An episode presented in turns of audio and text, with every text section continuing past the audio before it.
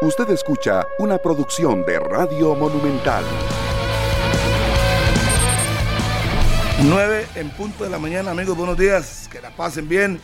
Gusto compartir con ustedes esta mañana de jueves, un día más en ciento veinte minutos, obviamente para comentar lo que pasó ayer en el Estadio Saprissa, el empate a dos del Deportivo Saprissa ante el conjunto de Guanacasteca. Hay que recordar que Guanacasteca jugó bastante bien el día de ayer, un planteamiento interesante de parte de Luis Fallas, y al final, sobre la hora, un tiempo de reposición en la Sapriora, le empatan el partido al Saprissa dos por dos, y bueno, ahí queda igual como empezó, sigue ahí cerca Herediano del Saprissa y dos por dos. Hoy juega el Cartaginés ante Guadalupe. Si gana cualquiera de los dos, será el nuevo líder del torneo, así es que veremos qué pasa hoy. Minor Solano Ruiz, buenos días, y apareció Bolaños, apareció Sinclair, de una vez a la cancha. De una vez, ¿qué tal, Harry? Buenos días, el saludo para todos, feliz mañana, espero que la estén pasando muy bien ya, víspera de fin de semana, estamos jueves y con mucha información acá, y Semana Santa, claro, que ya, ya también arranca la próxima semana, un Saprissa que sigue dejando muchísimas dudas, y Iñaki Alonso, eh, una lluvia de justificaciones. Ahora resulta que le afectó el parón de, de campeonato al Deportivo Saprissa. Ayer en un partido donde Guanacasteca llegó a jugar, llegó a plantarse sin, sin, sin complejos, con dos futbolistas que realmente andan inspirados, y yo le pondría ahí a Joseph Bolaños, qué buen jugador, este extremo por izquierda que tiene la Asociación Deportiva Guanacasteca, lo de Brandon Aguilera, lo de Anthony Contreras. Cuando un futbolista anda enrachado, no hay quien lo pare. Realmente eh, notable lo que está haciendo el artillero de la A D G, que siga con estos goles pensando en lo que va a ser el repechaje contra Nueva Zelanda. Y el orden táctico también que presentó ayer el equipo de Luis Fernando Fallas, hay que, hay que reconocerlo.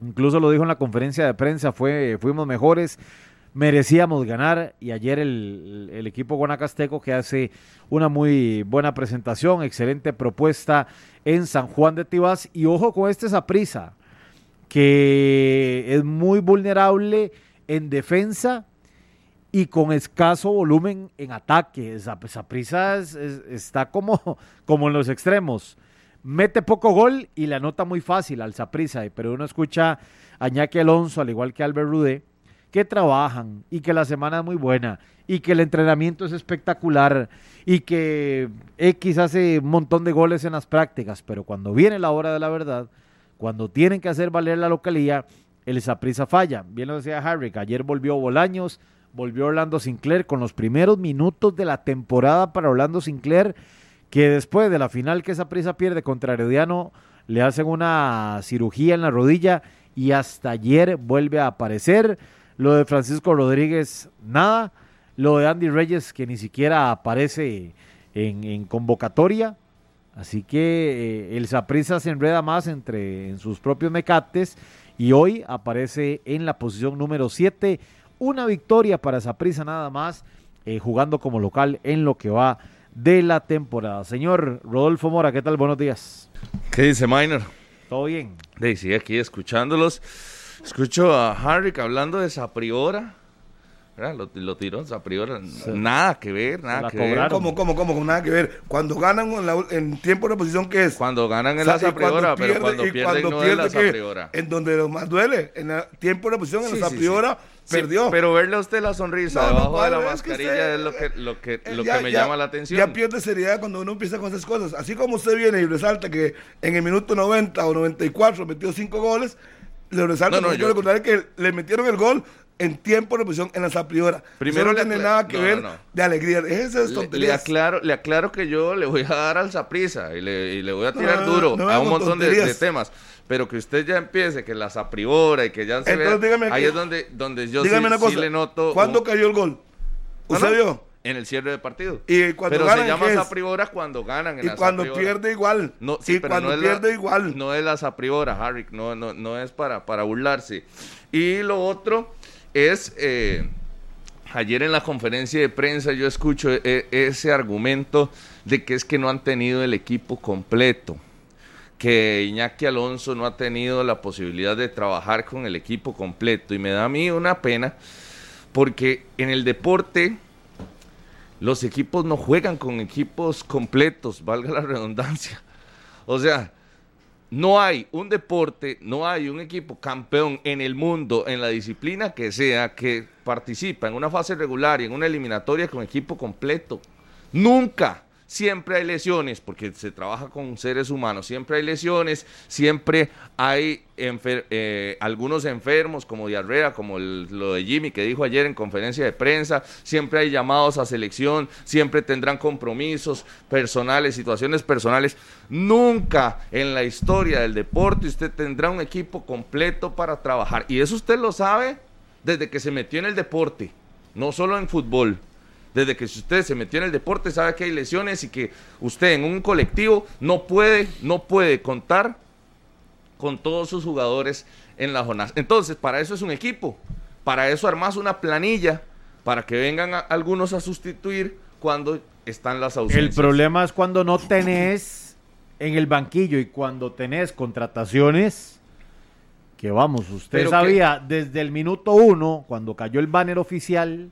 Usted sabía, pero qué raro, no, le, no le van a aportar al Saprissa. Pero, pero es que vieras que, que raro, Mike, claro, porque que, yo, que, recuerdo, que. yo recuerdo el torneo del que usted dijo que era un accidente, de que el Saprissa fuera campeón, donde Correcto. hablábamos exactamente lo mismo, y usted decía es que no tienen peso, pero llegaron y en dos meses buenos tuvieron el peso para ser el equipo campeón. Y ahí están las lo secuelas. Tienen, lo tienen, lo tienen. Lo que pasa es que no lo, no lo desarrollan y no lo ponen en práctica. Pero por lo menos, Rodolfo, por lo menos, si es Rodolfo, culpa de Iñaki o es, de los claro, jugadores, ese pero, equipo, pero lo tienen. Ese equipo del accidente sí, y este tenía, probablemente también tenía, va a ser. tenía jugadores con más recorrido en Saprissa. Tenían por lo menos ya no, no, dos, no. tres, cuatro años en Saprissa. Que no Los deberían durar, que no tuvieron que haber durado tanto, estamos claros. Jonathan Martínez, le sigo por la lista ahí, los, todos los... No, no, sígala, y ya no están la mayoría. Pero por lo menos tenía más rato en Saprissa y usted decía, bueno, es que fue Carlos Watson que lo llevó en su momento, por la confianza o lo que fuera.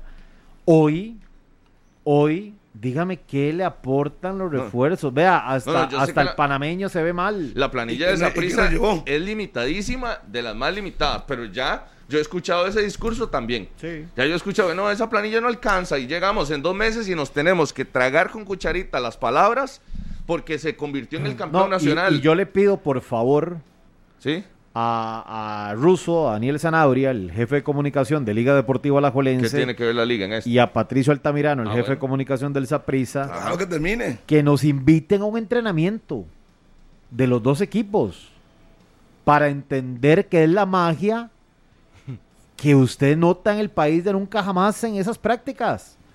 Porque como yo escucho a los jugadores de los dos equipos, bueno, pero ahí es una maravilla. Sí. Es como estar en Disney. Se trabaja al ciento diez. No, más, no. De, Oiga, la conferencia, como, ¿usted escuchó la conferencia de Rubén? Por supuesto. Y, las dos las escuché es que, porque quería hoy venir a hablar. Por eso le digo que, que nos inviten, no vamos a decir nada. Solo quiero ir a ver, quiero pagar. Te paga por quiero ver, pagar por ir a ver esas prácticas. Debe estar campanita infernales. Y debe estar ahí todo brillante y todo hermoso. Para entender...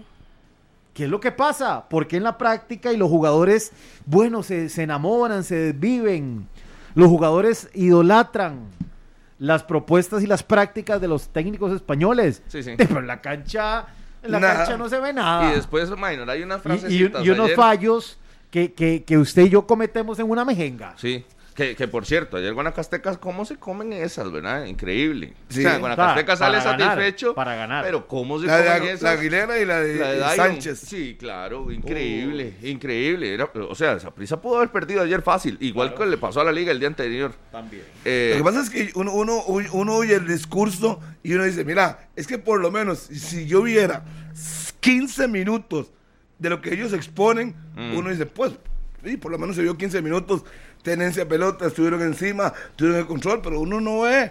Saprissa lo mismo, de los últimos dos años, yo no veo ningún cambio diferente, solo que al final se levanta y puede ganar el título. Eso es lo único que yo veo, y llega a la final. Vea a Bolaños, mira que le queda, la manda a guardar, y ¿qué le van a, qué le van a enseñar a Bolaños a estas horas de su vida? ¿Qué le van a enseñar? A ubicarse, sale en el área, recibir el segundo balón, y castigar de una vez. Ve el dato que nos no. da Coto Cover. Ajá. cuarenta y siete por ciento de rendimiento para Iñaki Alonso. Sí. Es el segundo peor técnico extranjero en la historia del Saprissa por su rendimiento, rendimiento y porcentaje. Así es, y eso es lo que mandan el fútbol, el rendimiento. No, y no, pueden decir misa, que entrenan veinticuatro siete, quinientos tiros a marco. Ma- pongamos X nombre, se imagina Rodolfo Mora, técnico costarricense, con este rendimiento en el ah, Saprissa. Se lo comen vivo. Chao, chao, ya hubiera ido. Se imagina a Harry McLean Pero, dirigiendo al Saprissa que tenga este porcentaje. Frases que uno escucha ayer de que es fútbol. Es fútbol. Sí. Es fútbol. ¿Cómo es, es que fútbol? Que no la cobran en la, el final. ¿Acaso es béisbol? De, sí, evidentemente. Y después, eh, escucho a Bolaños, que, que siempre dan el punto, pero creo que, como ayer lo hablaba, creo que tiene un concepto erróneo de cómo se juega el fútbol nacional. Porque ayer decía que, eh, y, y está para debatir, que en el fútbol los resultados llegan gracias a los procesos. No, no, ¿cómo fue campeón la última vez el Saprissa? Necesito un proceso con no. Mauricio Wright. No. No. No, no, no, no, y no, y no. En el fútbol de Costa Rica no se trabaja con procesos. Se ocupa no. un momento de, de un mes de buen rendimiento. Exacto. Y listo. Entonces, que se metan en la cabeza. La liga tiene intentando un proceso desde Benito Floro o antes. Y no ha podido. Y no ha podido. El Saprissa ha intentado estos procesos y, y ojo, no sé si, si Coto Cover o alguno de los estadígrafos eh, nos ayuda por ahí, pero los campeones del fútbol de Costa Rica están muy parejos con entrenadores que han agarrado los equipos de principio a fin, empezando en la jornada uno y llegándolo, llevándolo a la final y levantando el título.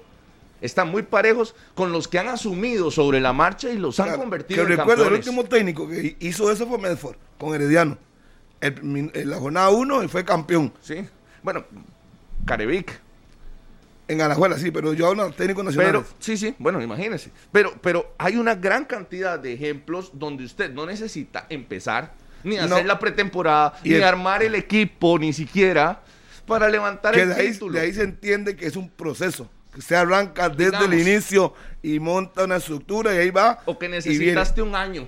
Exacto. Como, como, como, como piden por ellos. No, el fútbol de Costa Rica a corto plazo, en, en Europa sí está bien, podemos así, discutir es que así distinto. Se hace. Es que así se hace. Porque se reparte un título en todo un año, pero aquí claro. es a corto plazo.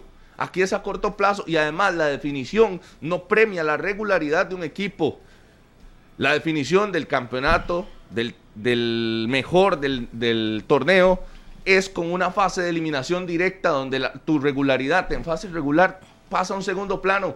Tenés sí. que ganar ese semifinal, final y gran final si tenés. Como corresponde. Listo. Como corresponde. Y vea, imagino que defendió tanto Ricardo Blanco para la Sele. Vea que sin, sin ah. ritmo lo bailó feo. Feo Joseph Bolaños. Eso ah. nos demuestra que un jugador puede ser muy bien cuando anda en buen momento. No, no, a Maynor le he visto aquí a levantar, le, le, levantar le, pero le pegaron increíbles. Un baile desde Jewel Lester le, hasta no, está bien. Ha levantado a, ayer, hasta Walter Cortés. Ayer, ayer fue un dolor, ayer fue un dolor de cabeza Joseph Bolaños, pero creo, Harry, que usted tiene una memoria tan corta ¿Qué? que no se acuerda que Joseph Bolaños bailó también así a Keysher Fuller en la victoria de, de Guanacasteca sobre Herediano. De, de sí, la... pero usted a Keysher okay, Fuller no lo tiene en un pedestal. A, a, no, no, no, no, no ah. pero, pero aquí no es porque sea Mengan, Mengano. Claro, Cutano, no, pero usted vino aquí así que tiene que ser la selección. Pero a Fuller también lo bailó y Fuller es el titular disculpe, de la selección. Pero Fuller Disculpe está jugando, qué, debe disculparse. Con respecto a uno que, bueno, viene, a uno pero, que viene de elección, también lo bailó. Que le pegaron ayer. Claro. Disculparse que para eso tenemos a Carlitos. Claro. ¿Con quién me estoy disculpando yo? No está diciendo acá rato. Vea, disculpe, vea, disculpe. Es que esa es una frase no, que no, uso pues quítasela porque no le luce. A mí no me importa lo que usted quiera decir, pero queda claro que usted, Mainito, de aquí vino a poner a Ricardo Blanco por encima de todo claro, el mundo. Claro, pero, pero, pero Joseph ayer, Bolaños también bailó a Keysher Fuller sí, sí, en la bailó, victoria pero, de la pero, A D G. Bueno, no importa que lo haya bailado. Aquí dele pero, mérito, pero dele, llegue, dele más bien mérito a no, Joseph Bolaños, Bolaños hizo un, al partido que lo, hizo. Lo hizo demostrar en, lo que en, es. En vez de bajarle el piso, un muchacho Blanco, que tiene una proyección enorme. Blanco tiene mucha experiencia y cuando estaba en buena forma cuesta mucho, pero fuera de forma, eso lo hubiera pasado con la selección. El baile que le pegó una y otra la vez. La bola de cristal apareció. Sí, claro. Es que esto no es que le toque a sus jugadores, no le gusta. Vino no, a vender aquí es que, es humo. Que... Vino a vender humo que humo. pusieran a Ricardo Blanco en la selección. No, no, y yo le dije, no tiene ritmo, tiene más de dos meses de no jugar. Claro. No, les alcanza. Dios guarde, hubiera pasado. Sí, pero a Keysher Fuller jugando le pasó lo mismo. Joseph Bolaños igual lo bailó. Yo, yo no estoy hablando de, de Keysher Fuller, estoy hablando de Ricardo Blanco y no, su pero, propuesta pero es que en estás, la selección. Le estás bajando el piso a la individualidad de Joseph Bolaños, que ayer no, se quiere fue man, de se las grandes figuras del Aquí partido. Aquí usted vino a decir con bombos y platillos y sacar pecho que sí, él no, para le, iba a hacer, y, y no le iba a afectar. Don Harry, le iba a afectar la lesión. ¿Qué dijo, yo le dije que ¿qué sí. dijo Luis Fernando Suárez en la conferencia de prensa? Sí, es que una cosa es lo que diga, pero obviamente no lo llama. No lo llama por el ritmo. ¿Qué no, dijo Luis Fernando sí, Suárez? Llamar, sí, pero no tiene ritmo. O, que, nada que más le pregunto, que iba a ser el primero gane, en convocatoria. Gracias. Gane. Bueno, ojalá, ojalá lo llamen. Si, si lo llaman así, como está jugando, eh, yo no creo que lo llamen. Necesita ritmo. Y, y obvio. Es, es normal, es normal. Y es lógico, pero él vino aquí a decir que no, sí, sí, no a vender humo. A Maynard lo llama por otras situaciones, pero pero eh, sí necesita ritmo. Ayer quedó en evidencia, y quedaron en evidencia varios Muchos. jugadores del Saprissa. La zona baja necesita a Kendall Waston. Indudablemente. Necesita Blanco en, en buen en nivel. buen nivel. ¿Y, y cómo no recibe nivel? Jugando. Sí. Y que le pasen esas cosas. Sí, y, y así como la evaluación del clásico que ganó el Deportivo Saprissa borró probablemente un montón de es... deficiencias cuando fue en positivo. Un Obvio. gol así en la Sapriora, que esa sí fue Sapriora en el Estadio Nacional, así como borró un montón de deficiencias del Saprissa. Ayer se le tiene con el gol de Jason Molina, que borrar también. Así como sirve en positivo, también va en negativo. Ayer al Saprissa se le borran un montón de virtudes que probablemente, y para el análisis de, de Iñaki Alonso, se tuvieron en cancha con un rendimiento bajísimo, bajísimo, que no da para sostenerlo. Se sostiene porque Catalina es el gerente. Lógico. Totalmente. Igual que Rubén en la liga, porque Jason es el gerente, por eso. Sí. Obvio. Lo que pasa es que las la directivas no son, que, no, no, las directivas. No, pero es que si fuera un tico, hablemos de Marín, le dieron doce partidos y lo quitaron. Están creyendo ciegamente en sus gerentes, sí. Claro, y que la magia del entrenamiento y que con poco vea cómo se le va reflejando. Se lleva mucho rato, yo no le veo nada, de nada, de nada. Y le voy a decir una cosa, ayer Luis Fallas hizo algo que nadie ha dicho. Mantuvo ochenta y ocho minutos los mismos once jugadores demostrando primero la condición física, física de sus jugadores, claro. primero, y que es, es el equipo que tiene, claro. y el hombre va a ir a morir con lo mejor que tiene, y así lo hizo, y a pesar de ir perdiendo, encontró el gol del empate en tiempo de reposición. Vino aba- de abajo, vino de abajo, y tuvo eso se llama planificación, no, no es no es una decisión este alocada. No, Minor, y no, fue, y no fue que se encontró los goles, no fue que tuvo los, dos. Por eso los planeó, es los trabajó. Guanacasteca falló unas increíbles. Muertas. Increíbles. Sí, la de Brandon que se la pegó al portero y el otro muchacho que sin marco, el no, marco y la, solo. Y las tapadas de Aarón que también fuera. termina salvando al Saprissa. Igual que el, el cabezazo que tapa también Mauricio Vargas, que era una buena acción de, de Espinosa. Bu- buenos días a todas y a todos. Yo tengo una pregunta. Eh, Esa. Porque yo no pude ver, estábamos en sí, el programa en vivo eh, y, y luego en el segundo tiempo de llegué tarde ¿ves? solamente a ver el cierre. Ve esa, ve esa. Lo que dijo Fallas es, es real entonces, que Guanacasteca fue mucho claro, más equipo que claro. Saprissa. Por mucho, lo, le pasó por encima. Ah. Mm. Le pasó por encima Guanacasteca ayer, una contra, una y velocidad. S- y se escuchó, al igual que el martes pasado en el Morera Soto, el fuera Rudé, ayer se escuchó en el Saprissa el fuera Iñaki. Apenas cayó el gol, sí. sí. El dos no, a dos. Cuando, es que cuando el partido iba uno uno, la, la gente empezaba Chiflado, a silbar. No, no gritaba fuera. Silbaba bastante. Cuando cae el gol de Bolaños, evidentemente se, se bajan los ánimos. Y cae el gol en la última jugada del partido y ahí empiezan eh, los gritos es para el técnico del, del Saprissa. Si hemos sido fuertes criticando los números de Rudé, hay que ser todavía más fuerte criticando los de Iñaki que han sido peores o que son peores. Tal vez no es muchísimo peor, ¿verdad? Pero sí son números no, más pero malos. No, está en la historia, Pablo. Y, es el segundo técnico con peor rendimiento. Ajá. Y, y lo que más debe preocupar es el pésimo rendimiento que tiene el Saprissa, un estadio que, se, que, es, que históricamente se ha, ha sido eh, de las armas más fuertes que tiene el Deportivo Saprissa. Que hoy llegue y me diga usted que siete partidos solo lo ha ganado, solo ha ganado uno, en los demás ha perdido o empatado, es, son números realmente no malos, recontra malos, y por menos de esto a otros técnicos se, se han ido. Por ejemplo, Vladimir Quesada, por menos de lo que este, ha, ha sucedido en este Saprissa, no le dieron chance, por dar un nombre, eh, a, a Mauricio Wright, por menos no le dieron chance. Aquí estamos con una realidad y es que se le está, se, les, el tiempo le está dando la razón a los técnicos costarricenses que dicen que en este país los dirigentes le perdonan más, le aceptan más, le tienen más paciencia a un extranjero que a un nacional, y tienen toda la razón cuando dicen eso, y, y, y, y cuando usted ve resultados como estos, eh, si fuese un técnico tico ya estaría fuera del Ricardo Saprissa y no estaría entrenando más. Igual, si, si Rudé fuese un técnico tico, también ya estaría fuera. ¿Y si fuera un gerente? Y si fuera un gerente, alguno uh. ni siquiera hubiese empezado, porque los números son recontramalos en cuanto a cantidad de títulos y demás, sino que lo digan los últimos gerentes deportivos que han tenido ambas instituciones. Acá es que vinieron tanto Catalina como Lleida a endulzarle el oído a los dirigentes costarricenses, eh, y hoy toman decisiones y hoy se les permite hacer todo lo que a los gerentes ticos y a los técnicos ticos no se les permitía. Lo que pasa es que el tiempo está dando una razón, y la razón es que estamos viendo las peores versiones de Saprissa y la Liga en hace, en hace mucho tiempo, al mando de un técnico español por los dos lados y un gerente español por los dos lados, que no sé cómo han maravillado a ambas dirigencias, pero ambas dirigencias los defienden a capa y espada. Claro, yo entiendo, tienen que defender una inversión muy alta, porque son inversiones altas, traerse a gente de afuera y demás, claro, son inversiones altísimas y tienen que defenderlas, pero lo que pasa es que eh, eh, los números tampoco te permiten eh, defender mucho tiempo. Bueno, no sé, porque pareciera que Que, que ahora eh, eso no es tan importante, sino es más importante darles tiempo, darles espacio para trabajar y todo lo que se quiera. Y mientras nuestro torneo siga siendo tan, pero tan, eh, eh, a ver, tampoco tan cerrado, con, con tan pocos equipos que, es, que, que, que, que, se, que se disparan o algo así. Entonces, mientras esté cerca de, de lo que, de lo único que piden, que es o clasificar o ser primero, te, no te vas, no, no, no se van a ir.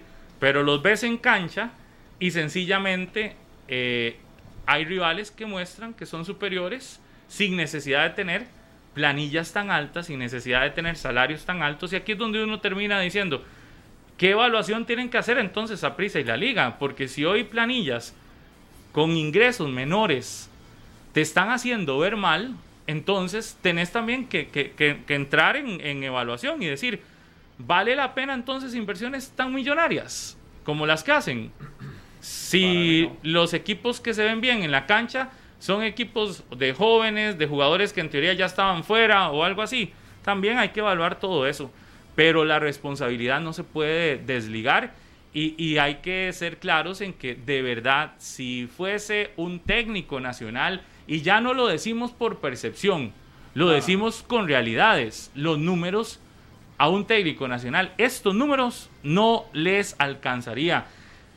Le doy otro dato, otro que tenía números quizás menos, mejores que este, Walter Centeno, con un claro. título incluido, ¿verdad? Dos. Dos. Con título incluido y con números mejores que este, ya estaba fuera. Mauricio Wright, con título incluido y números mejores que este, ya estaba, estaba fuera. fuera. Este no tiene ni título, porque el torneo pasado lo, perdió. Eh, lo pierde, entonces eh, y, y ahora decía, es que el torneo pasado no, ya no cuenta, no solo cuenta, cuenta en no. este.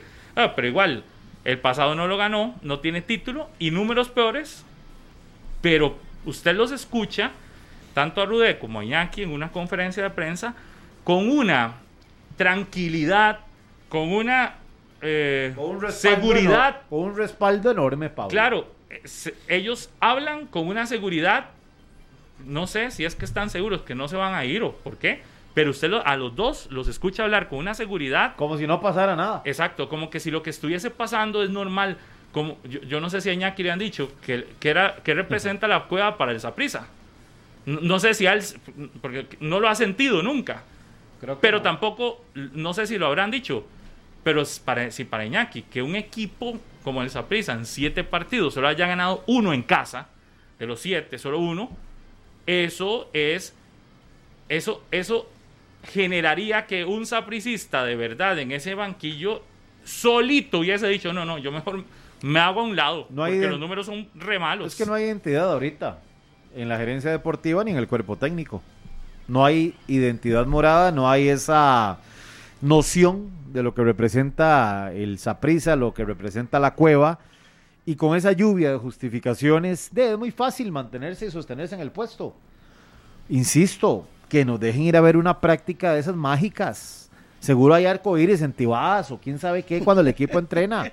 Primera vez que escucho a Maynard decir eso. No, Harry, que es que es en serio, porque a mí no me calzan los números, ni me calzan las frases, ni me calza la interpretación, para que a mí me digan qué práctica y cómo entrenamos y qué categoría de, de fundamentos y de métodos de entrenamiento.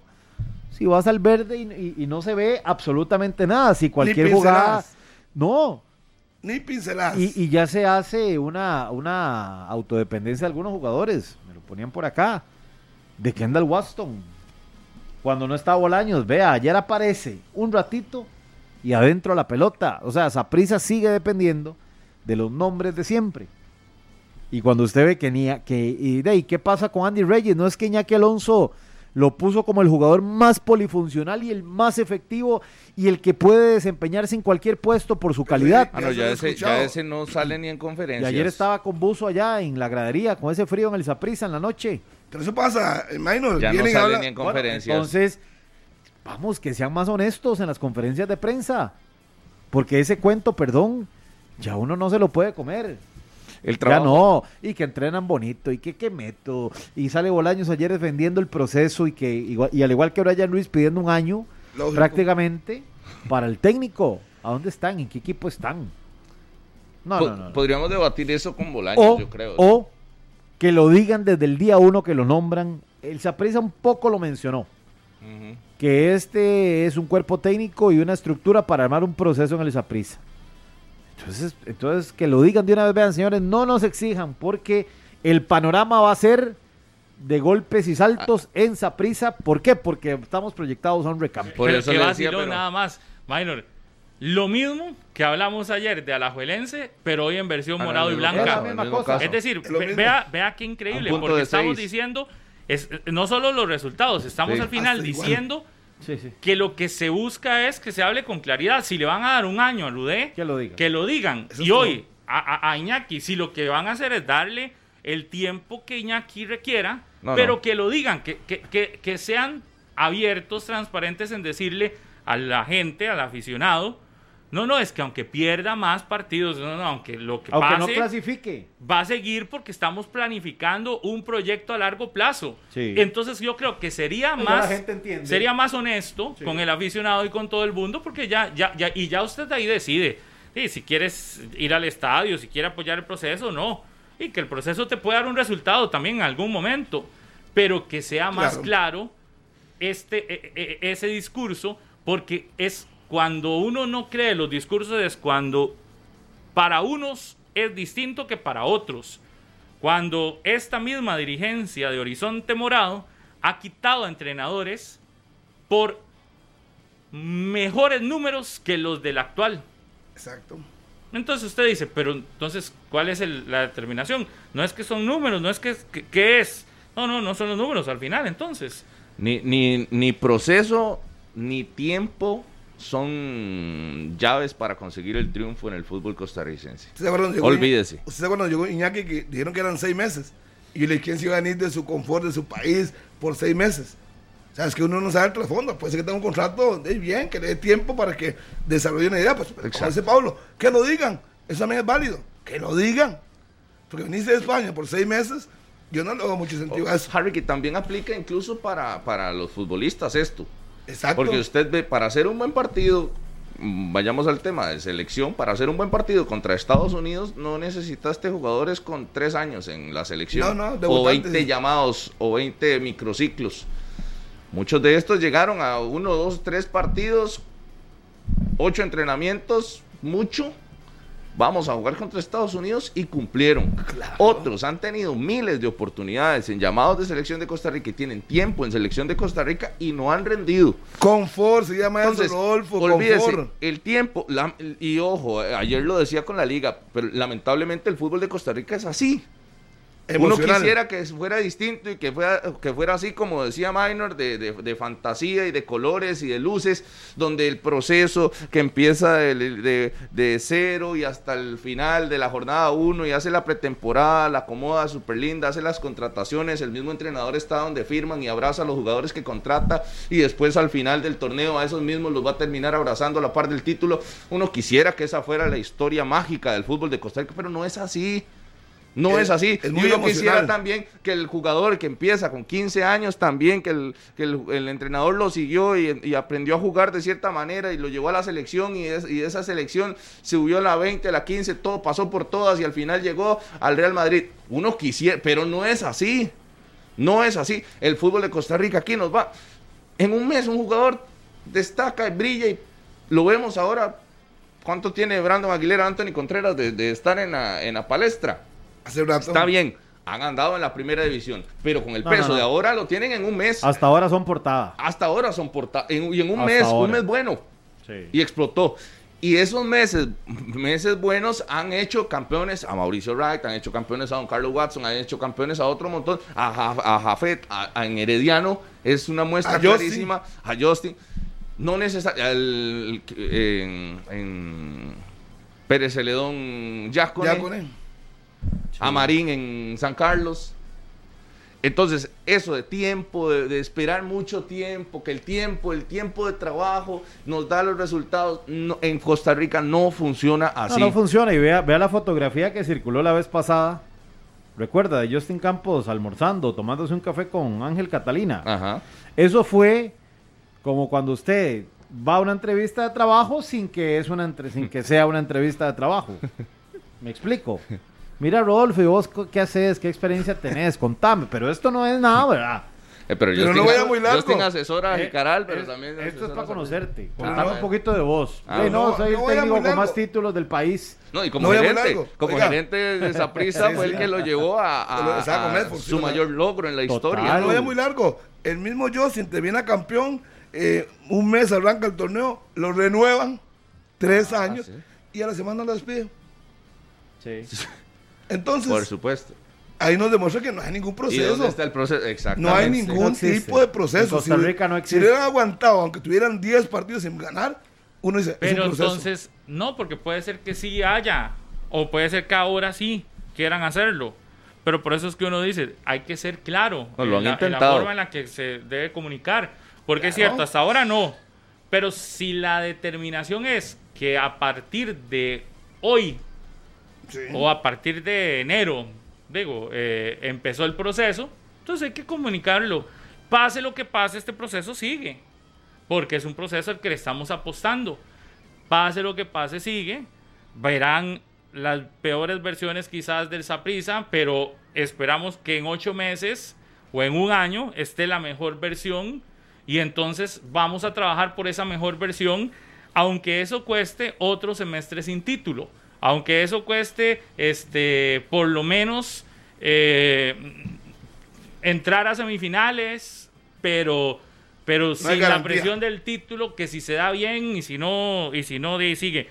A, a eso voy. Si se comunica así, todos tenemos claro cuál es el panorama. Pero usted no puede decirme que vas por un proceso si al técnico lo contrataste por seis meses. Empezando por ahí. Es decir, entonces ahí no te creemos que hay un proceso. Ahí lo que te creemos es que hay un entrenador que viene por un periodo de seis meses y que esos seis meses viene a, a, en teoría a intentar hacer campeón el equipo, no hacer un proceso que en seis meses no lo vas a hacer. Es decir, a lo que voy es a eso. Mi, mi punto es, por, por eso es que ayer también lo decía, es igual que en la liga. Yo creo que hay que ser más claro, más, más explícito. Porque alguno podría decir, ah, no, pero se ha sido suficientemente explícito con la situación. Yo no sé, a mí sí me han quedado dudas. Sí, y uno entiende un proceso que, o sea, okay, tengo a Bolaños, pero ahí tengo tres de Bolaños, a Rodolfo Mora. Le voy dando minuticos, cuando saco a Bolaños de la cancha, meto a Rodolfo Mora, que es su jugador que se asemeja al fútbol para que sea el recambio a futuro. voy a sacar a Kendall Watson y voy a meter a Espinosa, digamos, que es el recambio. Voy a sacar al otro y va poco claro, a poco. Entonces uno dice, que entra Taylor ahí de central con Espinosa, por ejemplo. Exacto, entonces uno dice, mira, hay un, claro, no está hoy, eh, está lesionado Taylor, digamos, pero no está Kendall. Viene Taylor. Y uno dice, mira, sí, lógico. Este hoy muchacho, no juega al divino. Entonces, ¿quién es el, el joven delantero? Sí, sí, el goleador, el goleador del alto, que ahí está. Exacto, uno dice, mira, sí, eso es un proceso. Peleando también por campeonato. Pero no. uno no ve eso. Vea los datos con los que se fue Paté en el torneo en el que se va, con al menos quince juegos. Los técnicos que con al menos quince juegos eh, les dijeron chao. Paté en esos quince juegos llegaba, llevaba, bueno, los números de Iñaki son cuatro victorias, cinco empates y seis derrotas en, cinco, en quince partidos. Eso le da diecisiete puntos, ¿verdad? cuatro victorias son doce puntos, cinco empates, cinco puntos y seis derrotas, cero puntos, entonces es diecisiete. Paté se va con seis victorias, seis empates y tres derrotas.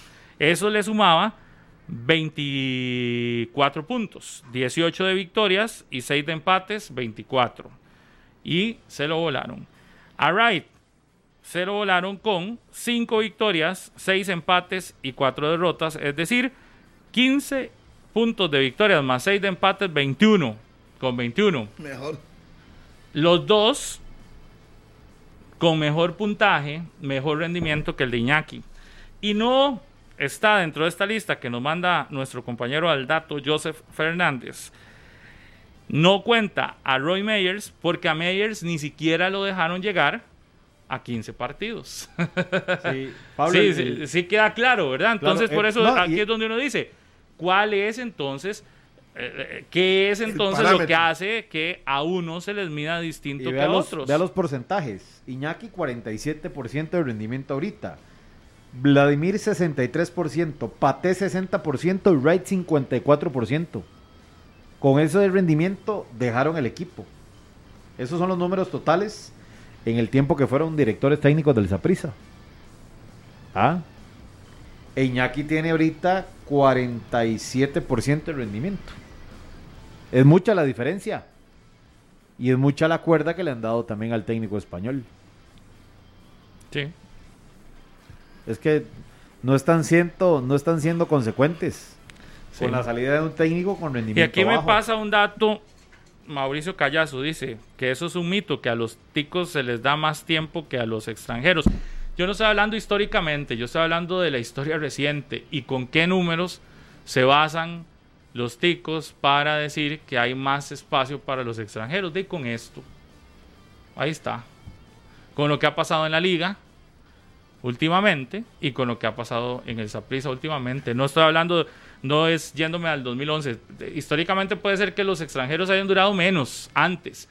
Yo hablo en este proceso, desde que hay una visión de españolizar, no sé si esa palabra existirá o se puede utilizar, nuestro fútbol, eh, a la alajuelense se le ha dado más espacio a técnicos extranjeros que a ticos, eh, porque obviamente el gerente es el que los trae. Tenemos y ahora un, un, con una Saprissa, vertiente de una vertiente española que nos está ¿Qué? en este momento impactando al fútbol de Costa Rica. En algún momento creo que la mexicana también tuvo, tuvo la checa o tiene checa. checa bueno, pero no es impactando al fútbol de Costa Rica, es impactando a Saprissa y a la liga, porque si ves, la mexicana está impacta también a otros equipos. Véame, vea Grecia, Guadalupe. Vea Evidentemente Guadalupe también, dirigentes y todo. Vea Heredia, Herediano. Herediano es bajo una línea muy mexicana, este, por lo que Jafet Uy. trajo del fútbol mexicano, y yo creo, entonces no es que está invadiendo, es que ha invadido a Saprissa la liga en el mismo momento. Sí, Grecia, ta, Grecia. ¿Qué? Grecia es, ahora es un técnico mexicano también. Sí, sí, mexicano. Bajo esa misma línea. Entonces, no es... Y es curioso que los dos líderes de los equipos futbolistas, Brian y Bolaños, pidan tiempo. A mí me, me llama la atención eso. Nunca los vi pedir tiempo por un técnico nacional. No. Ahora, yo, yo sí quisiera aclarar, no sé si usted va a ser tan aventurado como con Herediano para decir que Saprissa va a quedar fuera Ayer sí he escuchado a algunos que decían ¿Cómo, cómo? que el Saprissa va a quedar fuera. A, a, al Herediano, sí, ya. Claro, yo me sostengo, yo no sé cómo usted. Yo sí. me sostengo hasta el día de hoy. Sí, sí, sí, ah, sí no sí, lo cambiado. Y no Él lo cambiado. Dice que Herediano no clasifica okay. jamás. No, no sabía esa edad. Pero no sé sí, que, si con Saprissa se arriesga tanto. Porque no, no es que yo creo que Saprissa le va a alcanzar. La tabla está demasiado ajustada. Falta prácticamente la mitad de la fase regular. Apenas sí. esta es la jornada doce, la que termina hoy con, con el partido entre Cartaginés y Guadalupe, y quedan muchos puntos en disputa. Es que a mí me cree que ese, ese Saprissa, con el mismo Iñaki, con los jugadores que están acostumbrados a levantar y a ganar campeonatos, los mismos lo van a hacer y los va a llevar a la clasificación. Y cuidado, y si no puede ser campeón. Por También. eso, es lo que les digo. Por eso, entonces yo no me aventuro así que no va a quedar, no va a quedar fuera. Cuidado, nunca, y si Maino no tiene otro accidente. No lo puse a quedar fútbol. fuera nunca. Nunca. De Tiene jugadores demasiado de peso y que en su momento los Bolaños, los eh, Angulo, no sé, Mariano, levantan la mano y ellos mismos llevan al equipo caminando a donde tiene que estar. Así es que a mí no me sorprendería. Ya no me sorprendería que eso pase. Es que en este torneo no puede sorprenderte nada porque aquí, sí. con solo que en tres... Esas elevaciones de, de rendimiento y de nivel son y motivación normales. El, el tico sí. entra y se motiva, y un momento por otro, lo que uno decía, ¿cómo no hacían eso contra Pérez Zeledón, contra eso, Car Cartaginés, Harry, viene y ganan? El calor del momento sí nos habla de que los rendimientos son pésimos de Saprissa, que la cueva no está pesando, que Iñaki no le encuentra la fórmula hoy en el presente del Saprissa. Pero de ahí a, a meternos en que no va a clasificar, no, no creo. Es Yo creo que es muy arriesgado, porque faltan muchos puntos en disputa, y la tabla de posiciones, que ahora la estaba viendo, eh, nos dice que está muy cerca. Sí, sí, está Aún cerca. así, siendo séptimo, el Deportivo Saprissa está a dos puntos del Cartaginés, de zona de clasificación. Que juega Entonces, hoy, ¿verdad, Cartaginés? Juega hoy. No, o sea, el incendio es por el volumen y los resultados del Saprissa individualmente. El pero... incendio es porque Saprissa y la Juanense no pueden estar dando pasos de tumbos en estos momentos por las planillas que tienen. Ajá. Por sus planillas están obligadas a estar de primero y segundo respectivamente. Pero en la tabla, y no lo están. En la tabla Saprissa no tiene un incendio. No, no, no. Cero, cero. Está cerca, está muy cerca. Está cerquísimo. Y la liga tampoco, la liga segundo. Menos. Imagínense, la uh-huh. liga está segundo en la tabla. Y creo que esa frialdad... Esa frialdad de analizar la tabla de posiciones es lo que al final termina eh, sosteniendo a las juntas directivas de tomar decisiones pesadas. Porque todavía no han perdido nada. Porque así era, así lo hablamos ayer. Ah. El tema es que mientras tengas el chance en Alajuelense de ser primero, Rudé va a seguir. Claro. Ya cuando no tenga el chance de ser primero es cuando ya eh, la cosa se, con, se complica. Y vean Saprissa, la expectativa Saprissa, es más la bajita. La expectativa es solo Clasifique. entrar. Ajá. Entonces usted entra sí. y en este momento estás de séptimo con dos puntos de diferencia con respecto al Cartaginés, que eso sí, si Cartaginés gana hoy, Cartaginés puede llegar al primer lugar junto a Sporting con veintiún puntos. Aquí el tema es que a Rudé y a Iñaki los malos resultados los han acompañado, los mantienen en sus puestos. ¿Sabe quiénes? Los otros equipos, claro, que no han aprovechado. aprovechado esos malos momentos. Entonces hoy lo que uno puede decirle es que a Rudé y a Iñaki no es su excelente presentación en la cancha, no es su, su, sus números eh, relucientes, no es su forma nueva, el, lo que nos están enseñando de fútbol moderno. Oiga, nótese el tono que pongo, es decir, no, porque yo no siento que estén enseñando un fútbol moderno distinto al que se ve, pero bueno, digamos, no es nada de eso lo que hoy los tiene todavía al frente de esos equipos. Es que los demás equipos del campeonato les han dado unas ayudas enormes. Ay. ¿Y cómo decimos eso? De ¿cuántos se le han despegado? Nadie. Nada. No. ¿Quiénes se le han despegado? Ninguno. Y entonces el que parece que se le va a despegar, de un día para otro pierde, y pierde dos partidos seguidos, y ahí están. Entonces hoy tienen que Rudé e Iñaki darle muchísimas gracias a todos los demás equipos rivales que han permitido que, a pesar de sus malos números, que de no sus porcentajes, de sus porcentajes malos, malos. de ahí estar, y estar metidos para pelear, para pelear que de todo, porque hay una inconstancia o en, en el resto, y aún Sporting, que es el más constante de los inconstantes, sí. es inconstante. Está ahí, sí, con veintiún sí, puntos, no está muy largo cerca. tampoco. Uh-huh.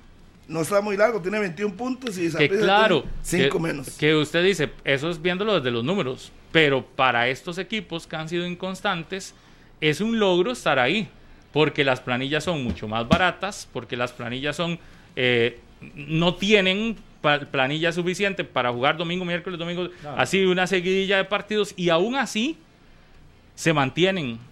Entonces, usted puede decir qué negocio le claro. está saliendo en este momento ha muy Harry, bueno. Harry se pone feliz porque Guanacasteca Ay. sostuvo a todos los jugadores. Es que usted vuelve a ver el banquillo y qué, qué profundidad tiene para un partido tan bravo como ese. Disculpe, hermano, he visto t en muchas oportunidades. Saprissa le mete a Ariel Rodríguez, a Bolaños y a Sinclair. Sí. Pero dígame, una. ¿Cada cuánto hace eso? Le Fallas. ¿Usted me podría explicar? Coja la tabla y le dice. Pero tampoco es ayer, que, obviamente, por lo, por lo que te, yo lo destaco. Hizo con el juego contra Heredia, le metieron cinco. Sacó a todo el mundo. Ayer, porque se está dando el resultado, los aguantó y apostó a eso. Y por eso resaltó miles de veces que el planteamiento táctico apostó a eso, no hacer cambios. Se la jugó a lo físico.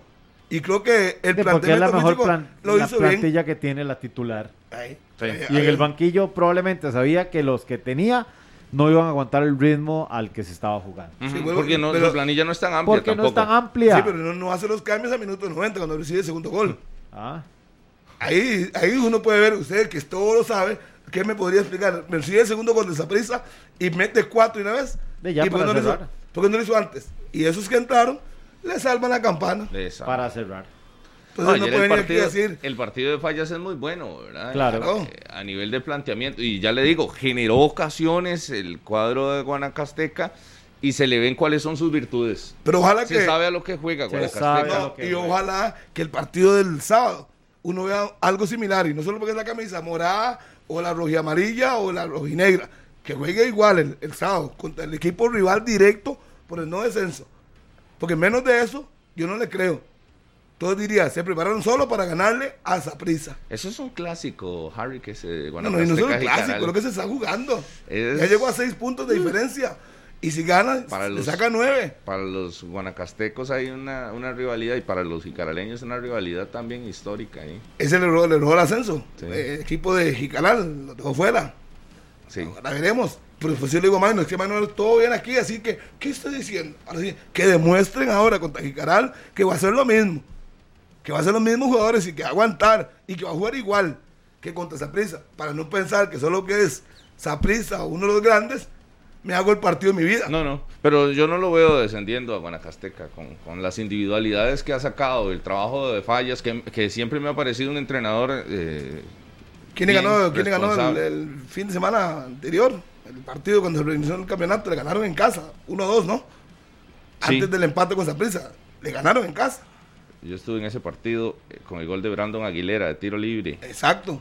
Entonces, no imagino, ¿cómo me explica usted que pierde en su casa y viene a hacer un partido fenomenal contra bueno, Saprissa? Fue Guadalupe, ¿verdad? Oye, sí, yo, aquí yo, estu nosotros estuvimos el viernes. Yo, yo, adicional de lo de Guanacasteca, yo creo que también, eh, si bien hay que reconocerle a todo el equipo, yo creo que también este, hay que entender o hay que revisar cuánto aporte le puede dar a ese equipo el crecimiento, no solo futbolísticamente que han tenido Anthony Contreras y Brandon Aguilera, sino también los resultados que han tenido con la selección estos muchachos últimamente.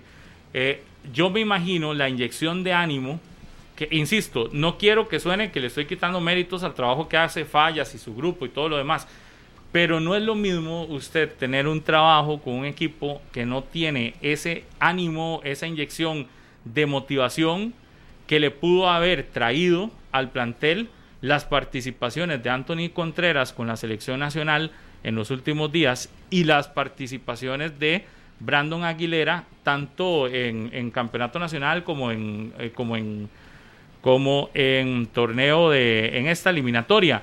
Eh, eso motiva a los otros muchachos jóvenes a decir, mira, podría tener en algún momento alguna posibilidad de crecer y de estar bajo esas mismas eh, situación o en esa misma línea. Eh, eh, eso yo creo que tiene que agregársele al sí, ya de por sí destacable trabajo que han hecho con jóvenes y demás, pero no se puede dejar de lado jamás dentro de ese crecimiento guanacasteco el aporte que le han dado estas dos figuras claro. sí. que ayer Fallas lo reconocía, que le van a durar muy poco, porque muy probablemente termina ese torneo y Herediano, ya sea o para venderlo o para usarlo ellos, sí, va a llevarse a Anthony Contreras, eso es lógico. Y la liga muy probablemente o para venderlo o para utilizarlo, ahora acá no, antes de que por lo menos juegue un semestre entero con Alajuelense antes de irse, la liga se lo traerá de vuelta.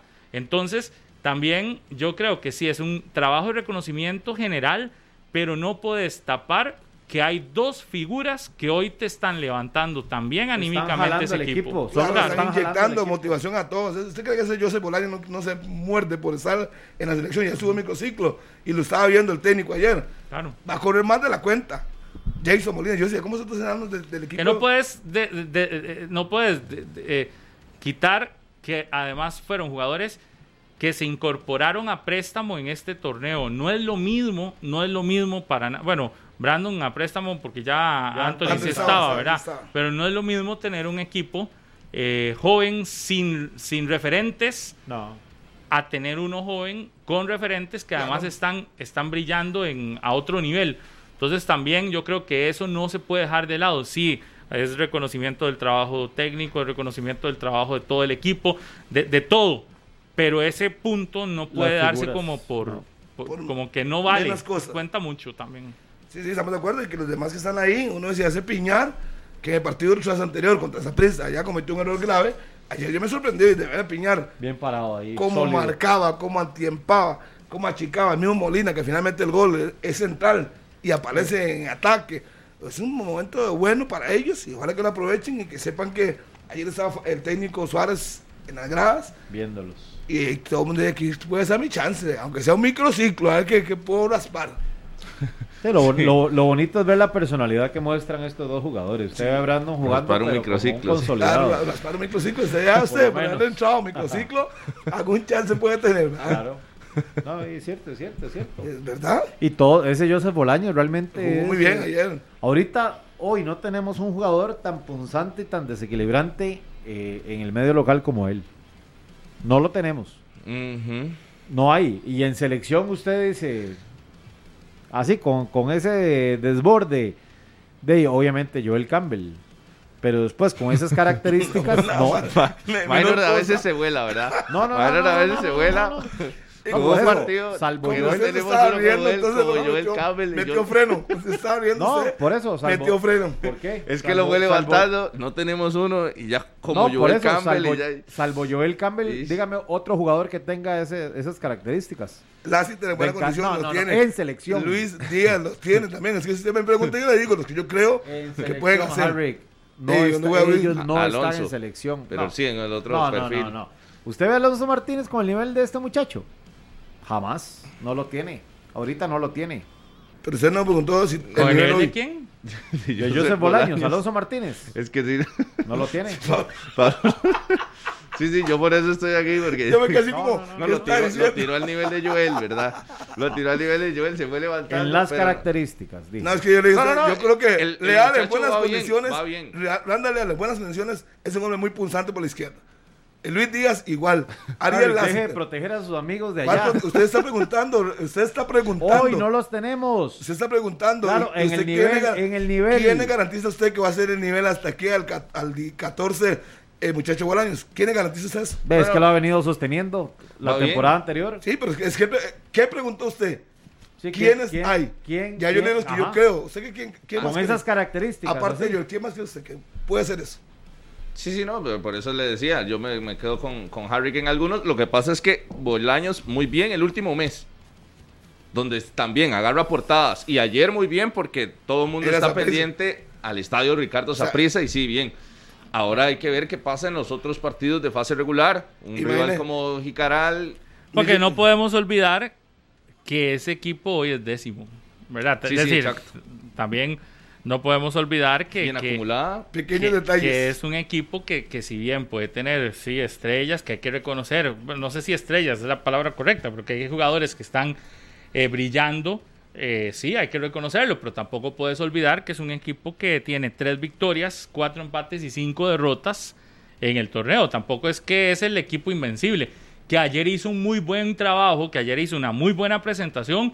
Eso se le destaca, lo que hizo ayer en el estadio Ricardo Saprissa, eh, todo lo que quieran decir de ayer, pero no puedes tampoco esconder que en el campeonato ha sido un equipo también irregular, porque tampoco puedes llegar hoy a decir que porque le hizo ayer un, eh, un partido muy bueno a Saprissa, ahora es el, el super equipo guanacasteco, cuando llegas y ves en la tabla estás de décimo y has perdido cinco y empatado cuatro y solamente ganado tres.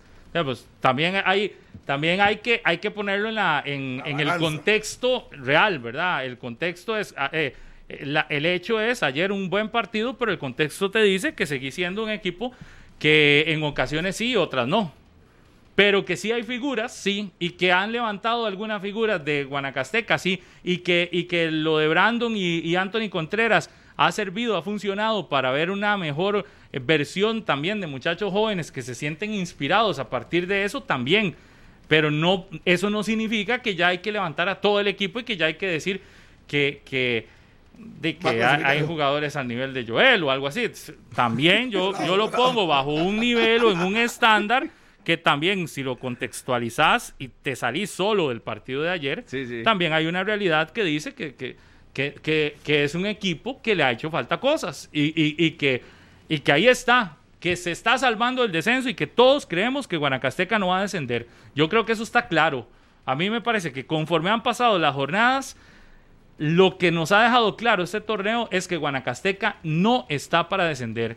No, no, digamos, no, usted no le ve los hierros o los problemas o, o, o la falta de cosas que se le ven a Jicaral, y usted siente que Guanacasteca tendría que ser algo, digamos, extraordinariamente ah, malo para que usted diga, mira, mira, va a descender. Estamos claros que no está para descender, pero también yo creo que estamos claros que tampoco es un equipo que está para pelear por un título.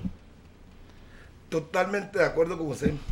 Es, es, Totalmente. Es, y, y no es un mal equipo. Tierra. No Exacto. es un mal equipo. Exacto. Ojo. Que hizo un muy buen partido ayer. Que tiene muchachos muy jóvenes también, sí. Que lo repita. Pero, exacto, pero también no es, no es solo embriagarse de un buen resultado y decir, mira, ya todo, todo bien. Creo que lo titula La Nación un día de estos cuando dice Gres, que Grecia había logrado algo que no hacía antes, que era le ganaba a Saprissa y luego perdía el siguiente partido. Entonces demostró que la victoria contra Saprissa era muy... muy válida cuando en el siguiente juego en casa, enfrentando a, a, a Pérez Zeledón, también le gana. Entonces ahí es donde uno dice, mira, sí, entonces la victoria contra Saprissa valió. Vale, ¿por qué? Vale. Porque también ganaste el que seguía en casa. Y se metió quinto de una Entonces vez. Hoy usted tiene que decir, Guanacasteca tiene una responsabilidad, buen partido le hace el Saprissa y ahora la responsabilidad es el domingo contra Jicaral. Y es que el sábado Pablo, contra Jicaral tenés que ganarle para seguir demostrando eso, ¿verdad? El empate Esa... muy bueno y todo, pero de seis puntos en las últimas dos jornadas Guanacasteca uno. ganó uno. Sí, sí, por sí, eso. Sí, no lo ve fríamente, así es. Está por bien, eso, por eso es bien. Que yo digo, sí hay que reconocer que ayer sí, ustedes dicen, yo no lo vi completo, vi partes del partido, que fue un excelente trabajo, todo bien, y se le reconoce. Pero también, sí, lo que ustedes también decían, pies sobre la tierra, que no es que se ha convertido en el equipo revelación y que es que ahí van a sacar diez jugadores para las selecciones nacionales. Se, se cumple la expectativa, yo creo, del equipo si, si se logra eh, distanciar de Jicaral ya de ese último puesto y logra sacudirse de, de, sí, ya hoy es seis puntos, hoy es seis puntos y él le saca nueve si le gana el fin de semana. Y ya ahí, si usted le dice, le sacó nueve a falta de cuántas jornadas, ocho, yo creo que ya eso usted puede ir. Por eso decíamos, si el resultado del domingo, del sábado, Guanacasteca lo saca y súmele un par de resultados más donde Jicaral no puntúe de tres, mm. podríamos hablar que faltando unas cinco fechas podríamos ya conocer el descendido eh, del torneo. Sí. Igual el, el detalle de ese partido que perdió, que estuvimos con, con Maynard acá, que pierde, que pierde Guanacasteca, Guanacasteca contra Guadalupe, no utilizó a, a, a esos dos, no utilizó ni a Brandon ni a Anthony Contreras de, titular. de titulares. Entraron a los segundos cuarenta y cinco minutos, se vio una cara distinta del equipo, pero bueno, es parte del contexto en una planilla que decíamos no es tan amplia, ¿verdad? No. Tenés a estos dos que están y destacando se nota, y, se nota. y se nota. Cuando no están las figuras, por o supuesto. Por lo menos las tres figuras que tiene, le pesa muchísimo. El cruce de dedos es para Jicaral, si por ejemplo pierde el sábado contra Guanacasteca, que se va a nueve puntos, Jicaral cruzará los dedos el Pérez. fin de semana siguiente cuando reciba a Grecia, y en ese mismo momento la liga está visitando a Guanacasteca. Entonces ellos cruzando dedos para ganarle a Grecia y que Guanacasteca sí. pierda contra Alajuelense, y ahí vuelve a tener una diferencia de seis puntos. Y si te vas a la siguiente jornada, que es la fecha quince, ahí también Jicaral eh, estaría cruzando los dedos para que en la visita de Guanacasteca a Grecia, Grecia le gane a Guanacasteca, y ellos, con una visita durísima a Guápiles, intentar no perder para ver si baja a cinco. Pero es que por eso yo digo, vea, la diferencia se hace grandísima con pocos partidos y tampoco con el panorama tan claro para, para ni para Jicaral, para nada, ¿verdad? Entonces, sí, sí. Sí, sí, sí es un panorama que, que se las trae. Todo, pero tiene que ganar.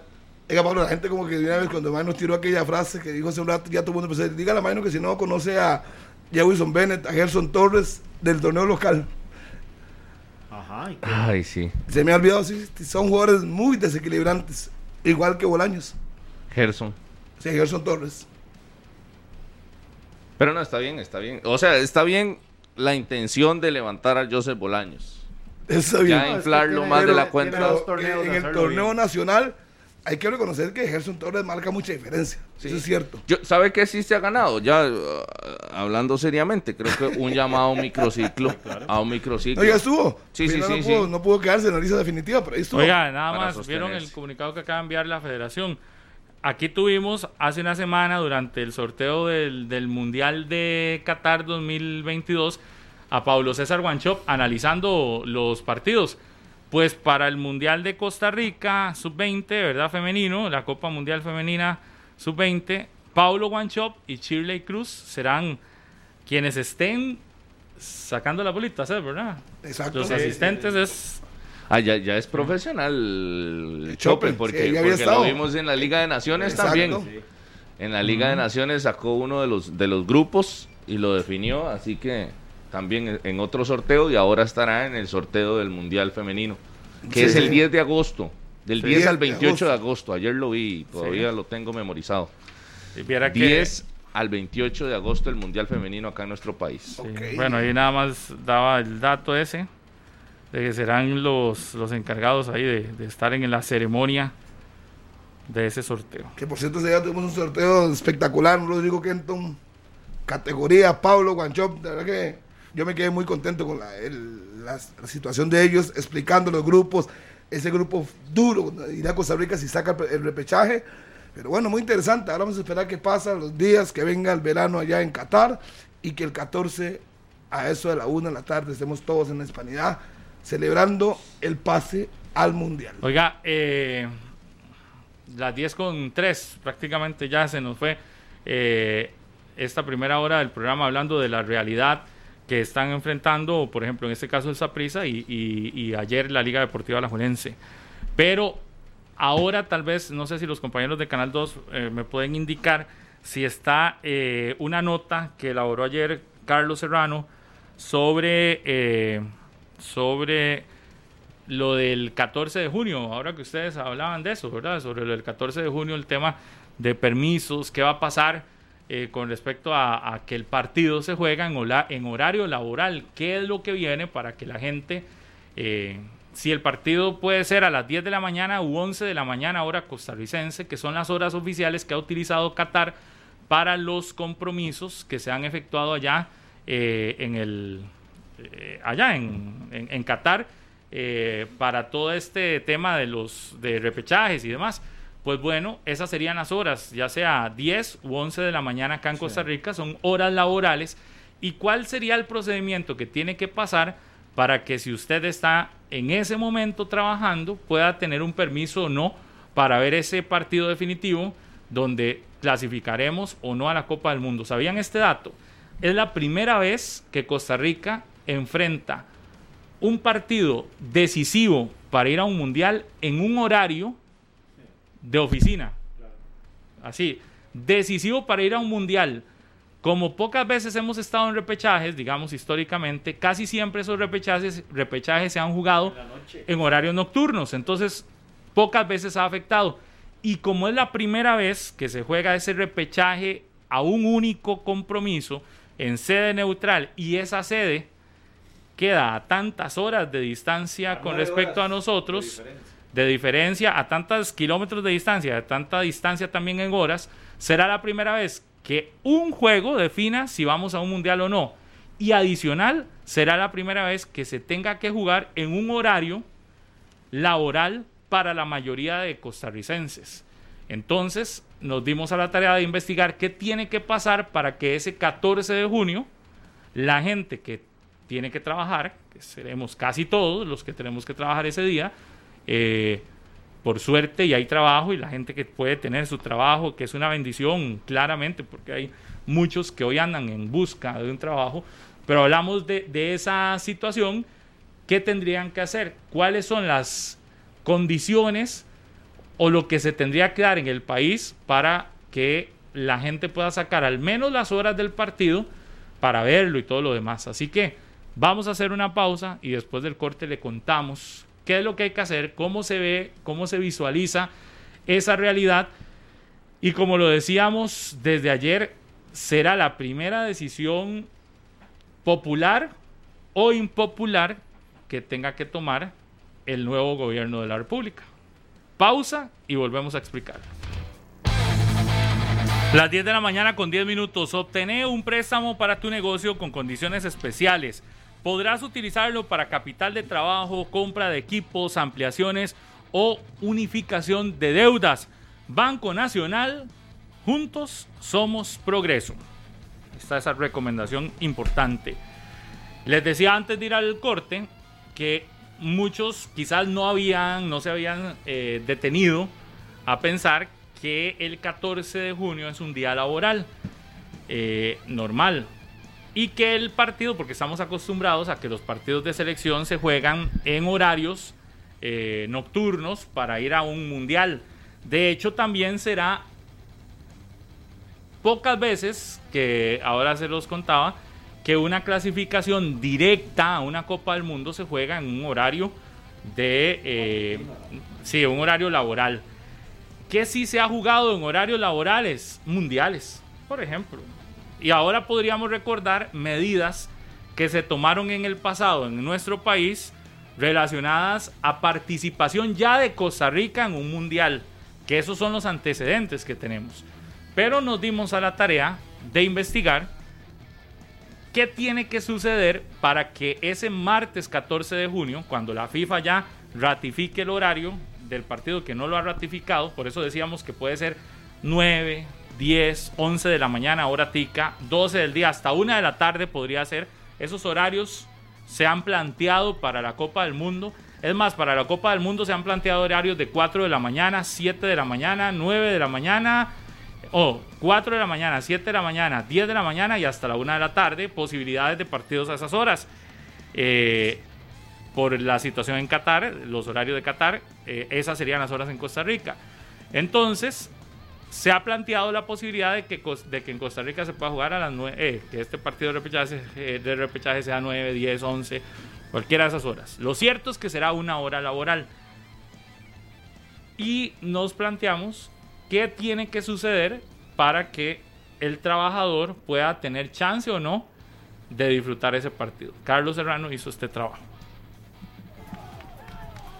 El martes catorce de junio será un día histórico para la selección. Por primera vez se jugará un partido único de repechaje y será en horario laboral. FIFA aún no anuncia el itinerario oficial. La hora estelar de Qatar es a las ocho de la noche. Sería en Costa Rica a las once de la mañana. ¿Qué dicen los ticos? ¿Se debería dar asueto ante el interés que genera el partido de la selección nacional? Me parece que es importante que sea suelto para poder ir al Mundial. Yo creo que es una posibilidad buena para poder ir. Creo que sí, por supuesto, para apoyar a la selección. Bueno, y me gustaría que, es que sí, que también den asueto para, para que haya más emoción, ¿va? Para, que, para que más se venda. El gobierno pues debería de, de aportar este, una, un apoyo para que podamos costarricense disfrutar ese día, ¿va? Porque es, es algo muy bueno. Eh, ser flexibilidad, dar un, por lo menos ese día para que todos disfruten del repechaje y ganarlo para ir a Qatar.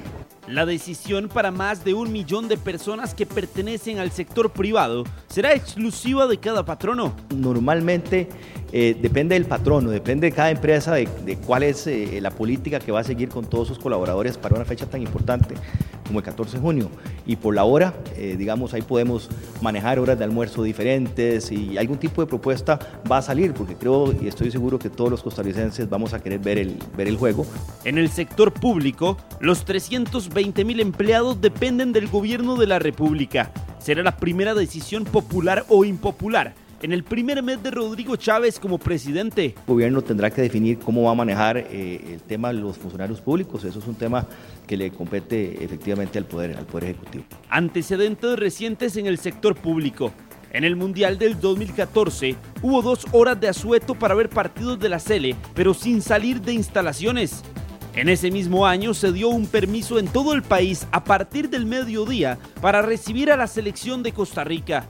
En Rusia dos mil dieciocho el permiso fue para observar juegos de la selección, sin abandonar las labores o cambios de horarios. En el sector comercial, urgen medidas que puedan beneficiar la reactivación económica. Cada detallista que así lo considere y dependiendo del tipo de actividad a la que se dedique, realizará actividades para sus clientes. Por supuesto, siguiendo las medidas sanitarias vigentes a la fecha y tomando en consideración que este día es un día entre semana y de carácter laboral. Comercialmente, a ver, un partido de la selección se convierte en una fecha importante, principalmente en algunos casos para restaurantes, para actividades eh, de este tipo. Sí hay una, un, un tema importante para el sector comercial, sin embargo, no es un tema que, que digamos, convoque a otros sectores a, a dialogar al respecto, pero sin duda no nos vamos a perder el partido.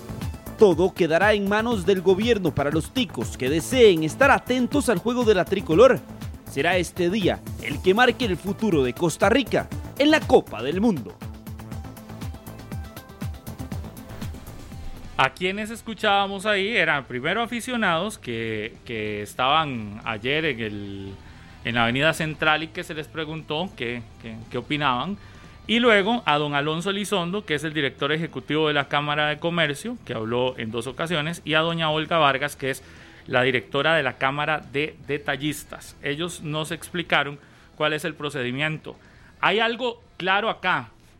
Será una determinación histórica, ¿verdad? Porque ya lo decía Carlos, revisamos antecedentes eh, recientes de los últimos dos mundiales en los que Costa Rica participa, y los permisos se otorgaban para ver los partidos de Costa Rica en los mundiales. En esta ocasión será un partido para definir si clasificas o no. Eso no se había dado permisos hasta ahora para un partido que sea de clasificación. Lo que sí hay de antecedentes recientes son esos de los mundiales. Y quizás usted dice, pero hey, yo no me acuerdo qué pasaba con los de Brasil.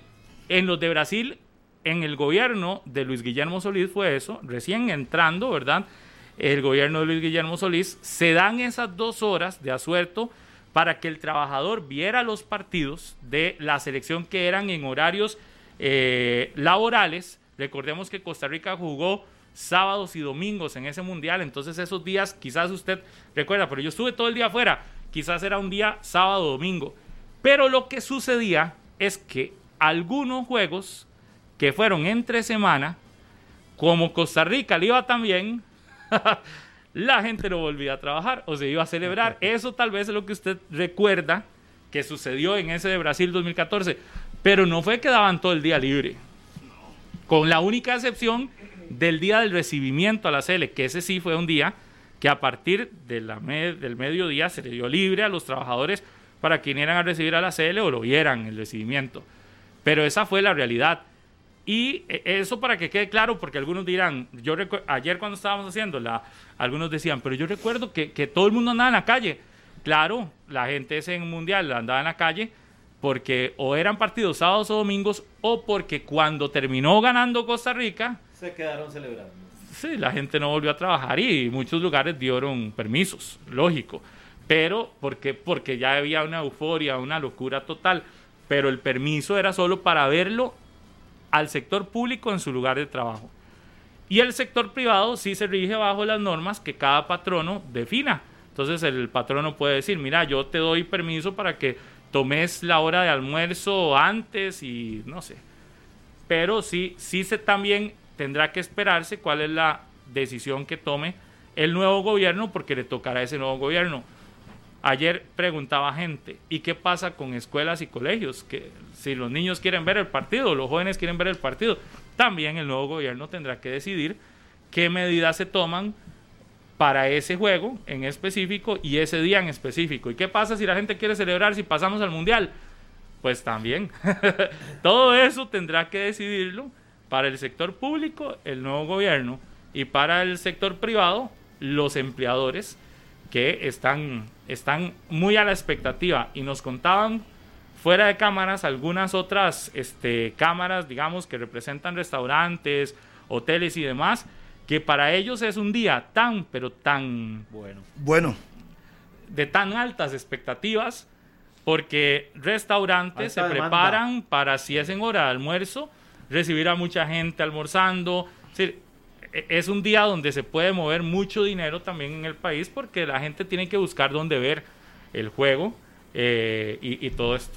Pero está interesante, ¿verdad? Está muy interesante, está y está muy válido, ¿verdad? El tema, porque de ahí no hay más allá, son noventa minutos o un poquito más para que Costa Rica eh, vuelva a una Copa del Mundo. Sería la sexta a nivel mayor para la escuadra costarricense y es parte de, del, de la agenda presidencial en estas primeras de tanteo de Rodrigo Chávez. Y sería la tercera de forma consecutiva si se alcanza la victoria.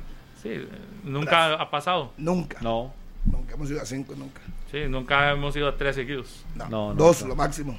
Pero vea, vea qué interesante, porque yo sé que las prioridades del país son otras y todo lo demás, pero hasta en esas cosas tiene que irse preparando el gobierno a tomar decisiones, que son cosas que algunos pueden calificar como banales, o como quiera calificarlo, pero al final son decisiones que tienen que tomarse, ¿verdad? Y que le tocará a un nuevo gobierno que apenas tendrá eh, un mes en su cargo, ¿verdad? Porque ellos asumen el ocho de mayo... y el partido es el catorce de junio. En un mes, ya una primera decisión que algunos la podrán tomar como una decisión popular o impopular, como sea, pero que es una decisión que tendrá que tomarse. Un mes y siete días va a tener. Pero que al final involucra a todo el país. Exactamente. A todo el país. A la expectativa. Escuelas, empresas privadas, sector público, todo el país. Al final, ese día, todos los costarricenses se darán cuenta que es un día especial. Por supuesto.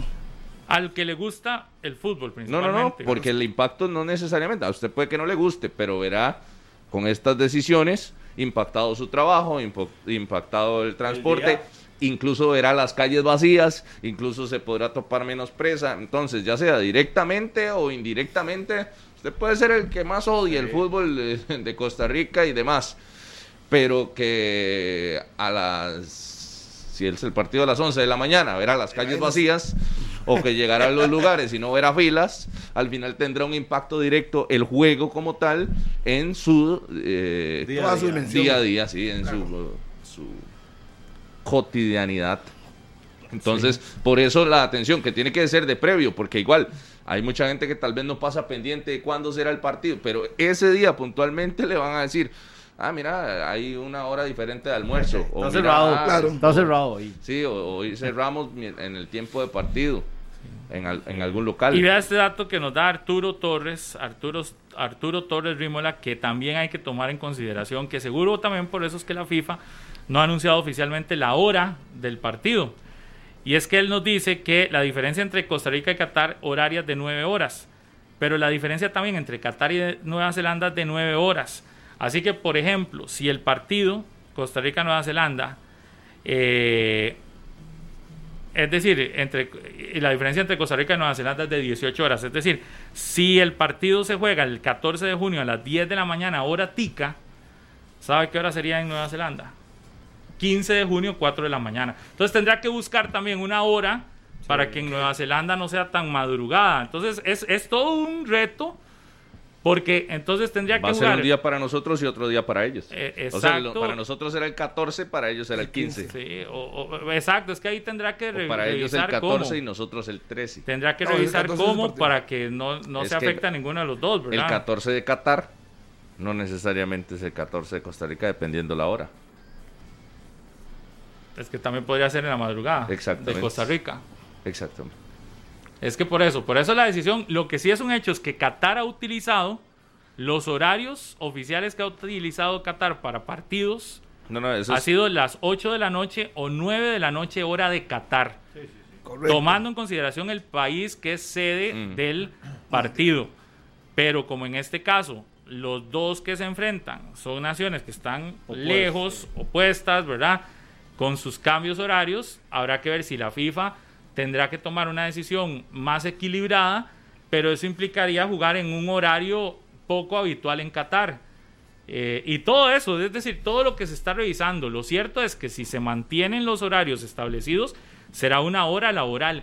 Y muy probablemente, sea cual sea el horario, para Costa Rica será jornada laboral. Entonces ahí es donde tendremos que esperar horario también para que eh, acá se tomen las decisiones eh, correspondientes. Pero sí es un dato no menor, como la FIFA tendrá que definir el horario pensando en no afectar a ninguno de los dos países en cuanto a la, al público que quiera verlo. Complicado, ¿verdad? Uno viéndolo, entonces más o menos podría pensar en las once de la mañana.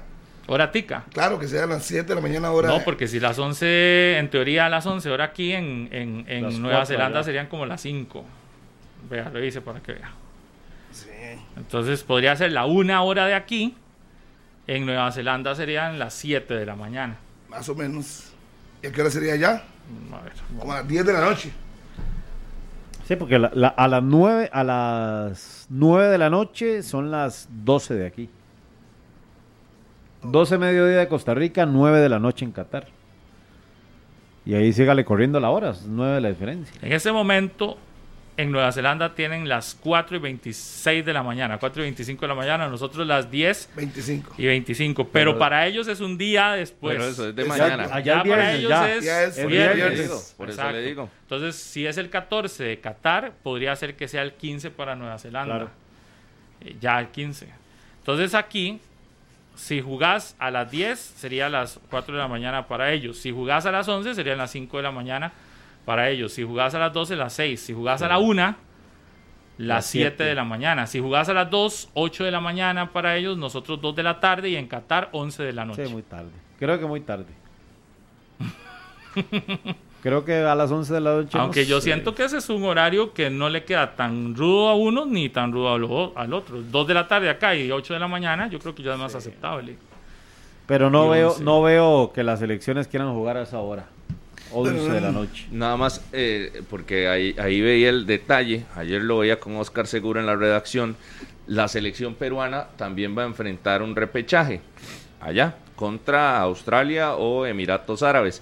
Ellos enviaron un grupo de, de, de gente, igual que nosotros, ¿verdad? A, a, a hacer una, una misión de avanzada para ver la parte logística, y anunciaron en su cuenta de Twitter que fueron a ver dos estadios puntualmente. Eso todavía la FIFA no lo define, eh, cuál, cuáles serán las sedes de los partidos, pero ellos sí visitaron los estadios Ahmad Bin Ali eh, y Education City, posibles sedes del repechaje en Doha.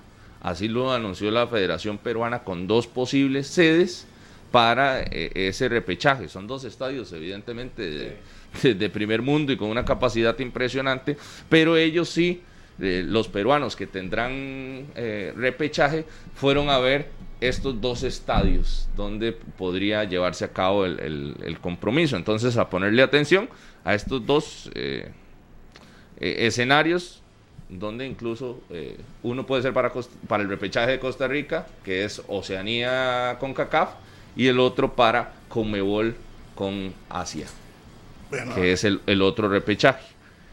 Habrá que esperar que venga ese momento, que la FIFA anuncie la hora del partido y la sede, que es lo más importante. Ya lo demás, aquí pensando en prepararse, seguir jugando el campeonato hasta el día quince de mayo, que los jugadores tomen el ritmo y que se mantengan firmes con el buen rendimiento para llegar a intentar clasificarnos a ese mundial, que no va a ser fácil, pero obviamente pues hay que seguir trabajando. Bueno, hay noticia de último momento. Ahí a los compañeros del dos, estar atentos, que les voy a pasar una imagen en este instante. Ya están preparados nuestros compañeros de Noticias Monumental. eh, Paul Ulloa, que creo que es el que viene Ups. para acá, porque hay noticia de último momento que está sucediendo en el Aeropuerto Internacional Juan Santamaría eh, ya hay hasta imágenes, así que este, ya vendrán nuestros compañeros de Noticias Monumental.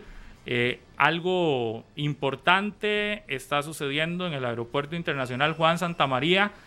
Eh, repetimos, ya estamos prácticamente listos con don Paul Ulloa, Minor, eh, para que nos den, ahí está la primera imagen ya, Paul, muy buenos días, esa primera imagen, y ya hay un video que también les pasamos que ya casi lo van a, a, a tener nuestros compañeros allá en Canal dos para que Paul nos informe, porque lamentablemente es una noticia complicada. Buenos días, Paul, diez con veintinueve de la mañana.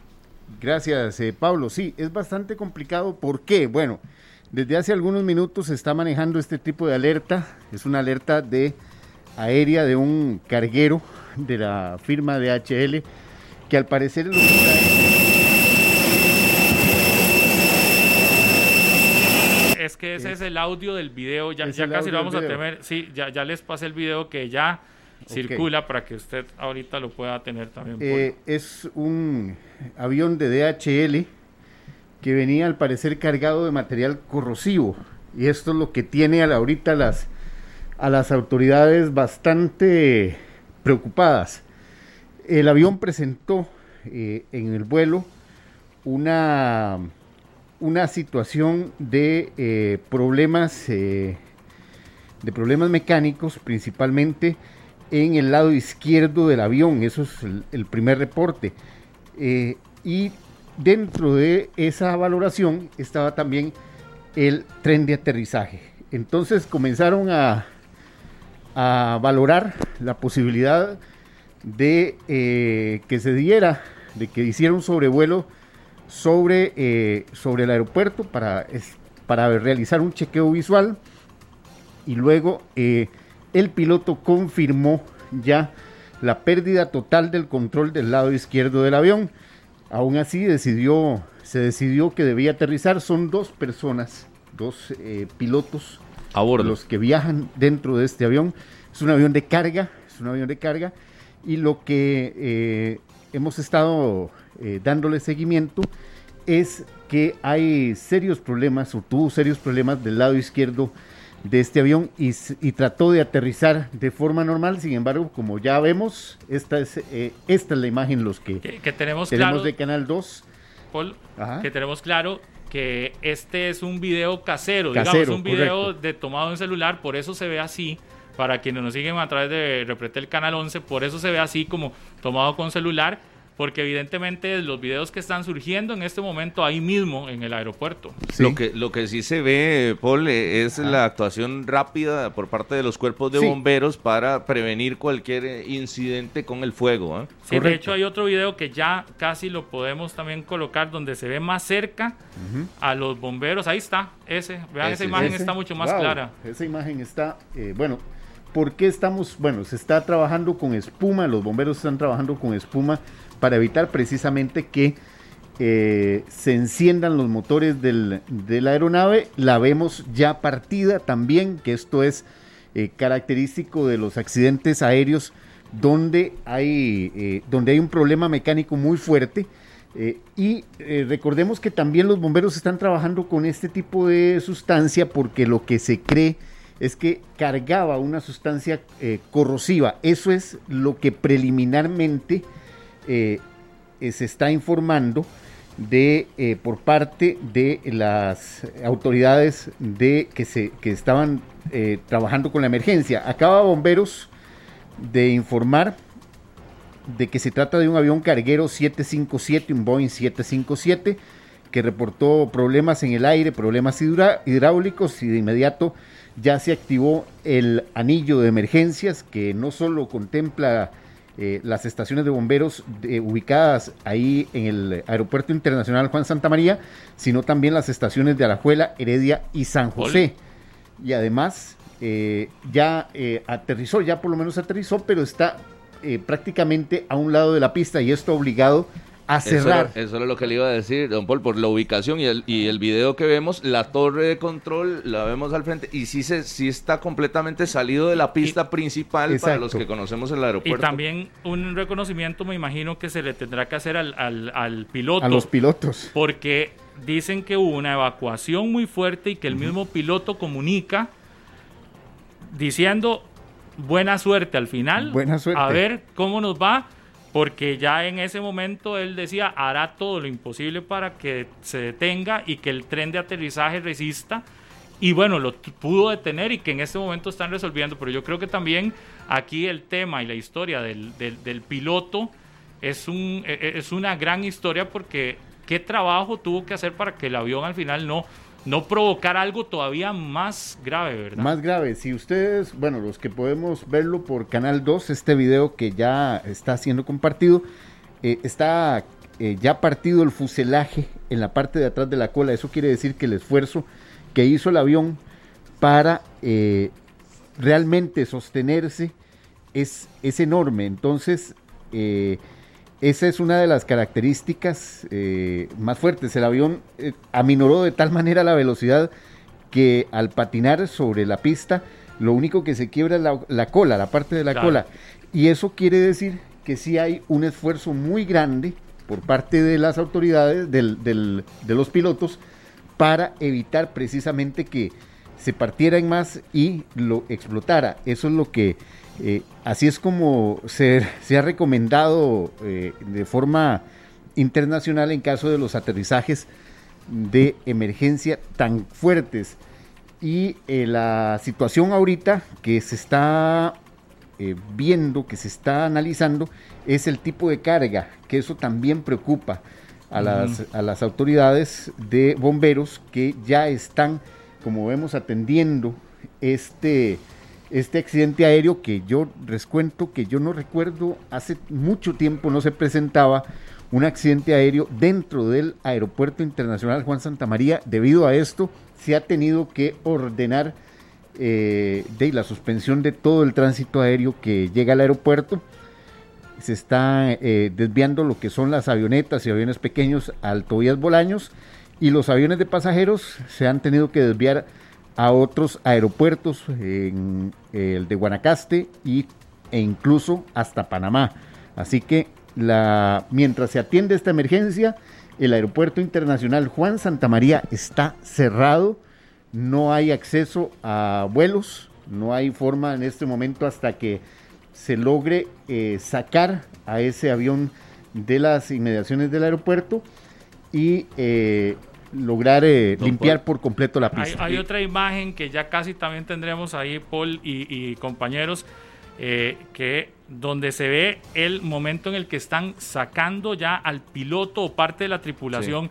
Ya casi la vamos a, a tener ahí cuando la tengamos importante. Preparada también a los compañeros de Canal dos. Eh, estamos en vivo por Canal once estos ciento veinte minutos, pero eh, estamos haciendo este enlace con Noticias Monumental, porque sin duda la noticia de esta hora de la mañana es esta situación de alto riesgo que se está generando en el Aeropuerto Internacional Juan Santamaría. Y, y el detalle de que no haya víctimas, ¿no? E, es un carguero que, como decías, trae solamente a dos personas, no había, no es un avión de pasajeros, y al final no pasa a más, no hay víctimas, en, a pesar de lo, de lo aparatoso. De lo aparatoso. Que se ve. Es un, es un accidente bastante aparatoso. Estamos hablando de que el piloto pierde por completo el, la, el control hidráulico del lado izquierdo del, del avión. Eh, y eso es eh, considerado como un daño muy muy grave, y eh, esto provoca que eh, la aeronave, como vemos, tiene una ventaja, y eso también habla mucho, no solo de la pericia del piloto, sino de eh, también el accionar de nuestros, de nuestros bomberos. ¿Por qué? El avión no se ha incendiado, no, se, no, no prendió fuego.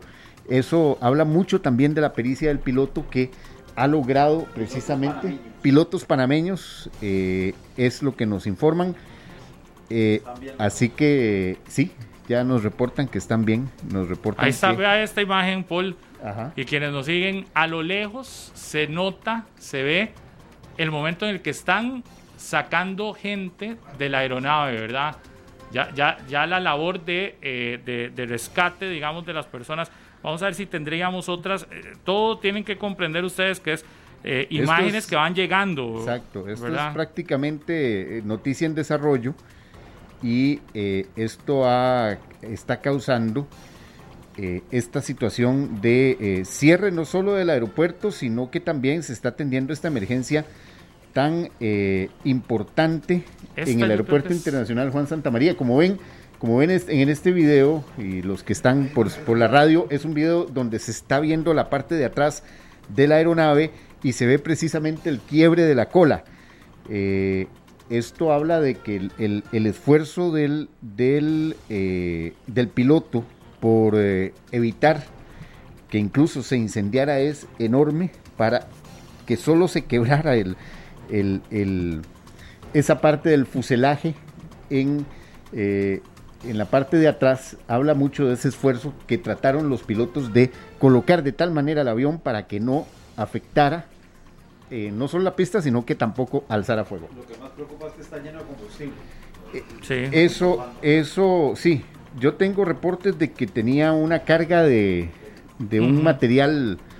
Eh, explosivo, digamos. Corrosivo, corrosivo, Ajá, corrosivo, sí. Corrosivo. Todavía habría que ver el el, el, eh, el detalle de cuál es la carga real, que eso también afecta mucho, eh, pero ahora por lo que veo el protocolo de los bomberos de tirar espuma para evitar precisamente que, que alce fuego, el, el combustible de avión es muy inflamable, muy, muy infla, inflamable, y por lo tanto... se eh, se está eh, logrando controlar por lo menos cualquier eh, inicio de fuego.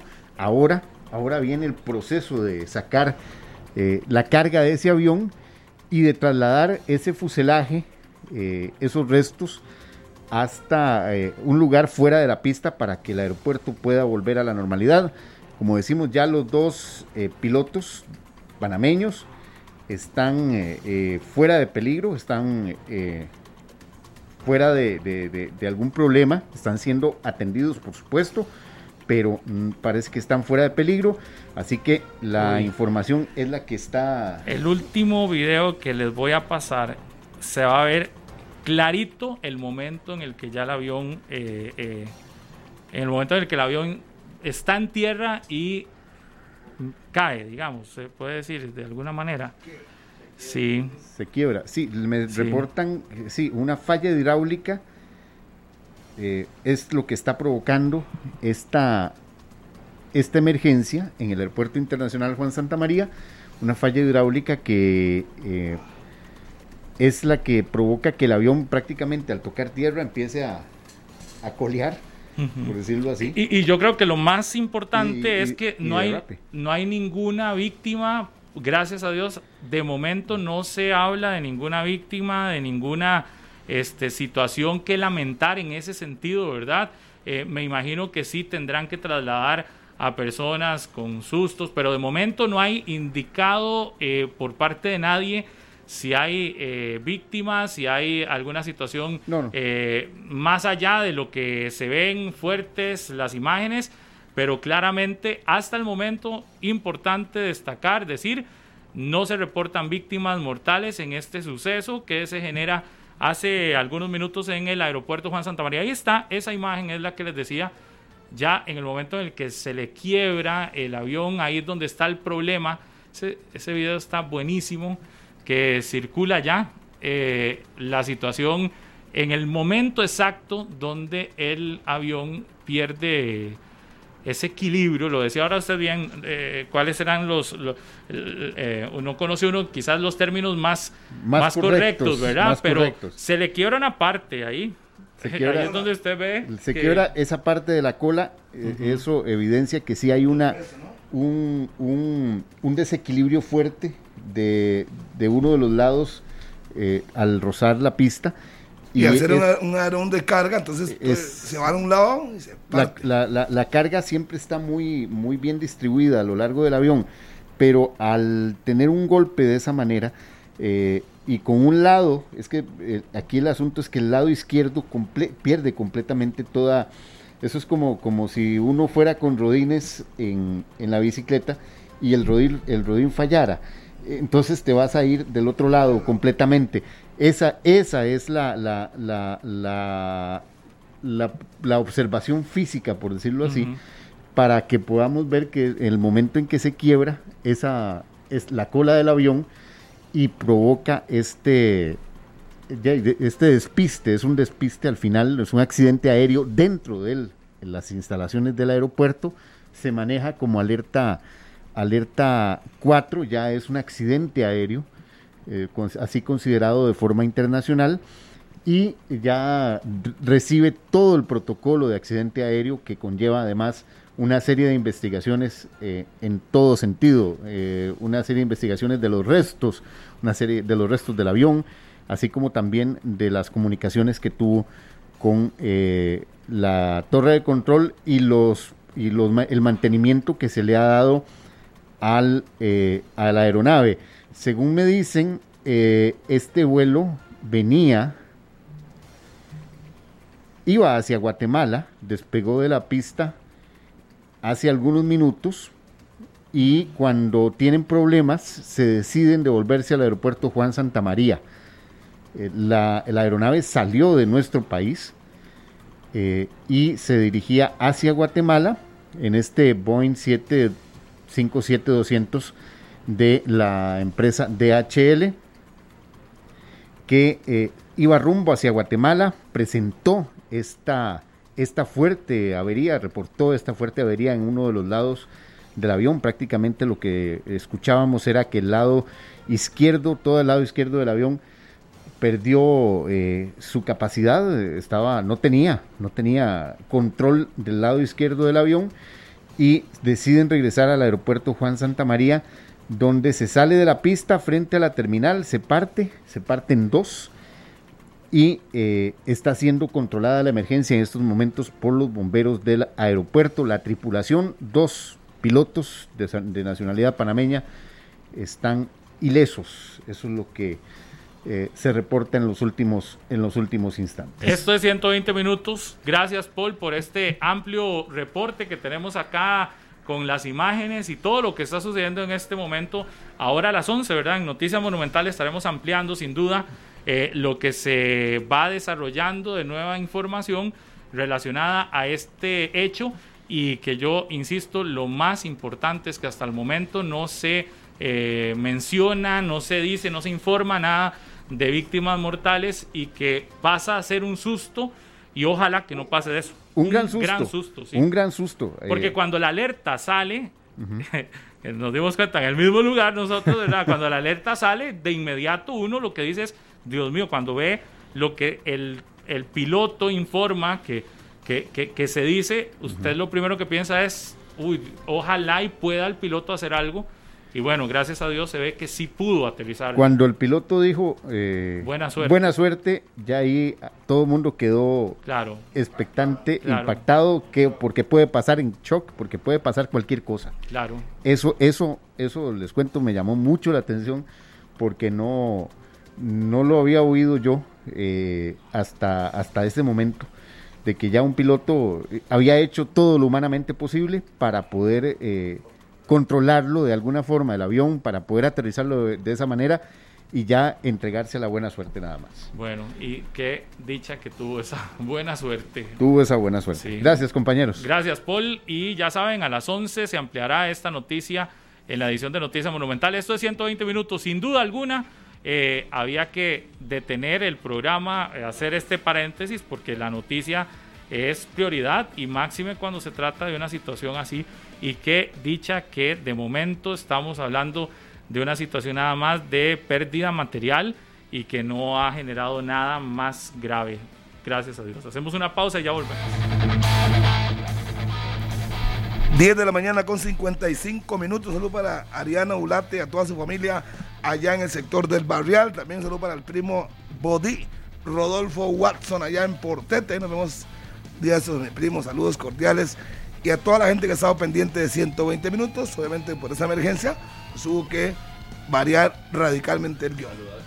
Saludar a Natalia Sánchez de Cicadex, un fuerte abrazo para Nati y saludos para Victoria allá en Pérez Zeledón, que no se pierde ciento veinte minutos.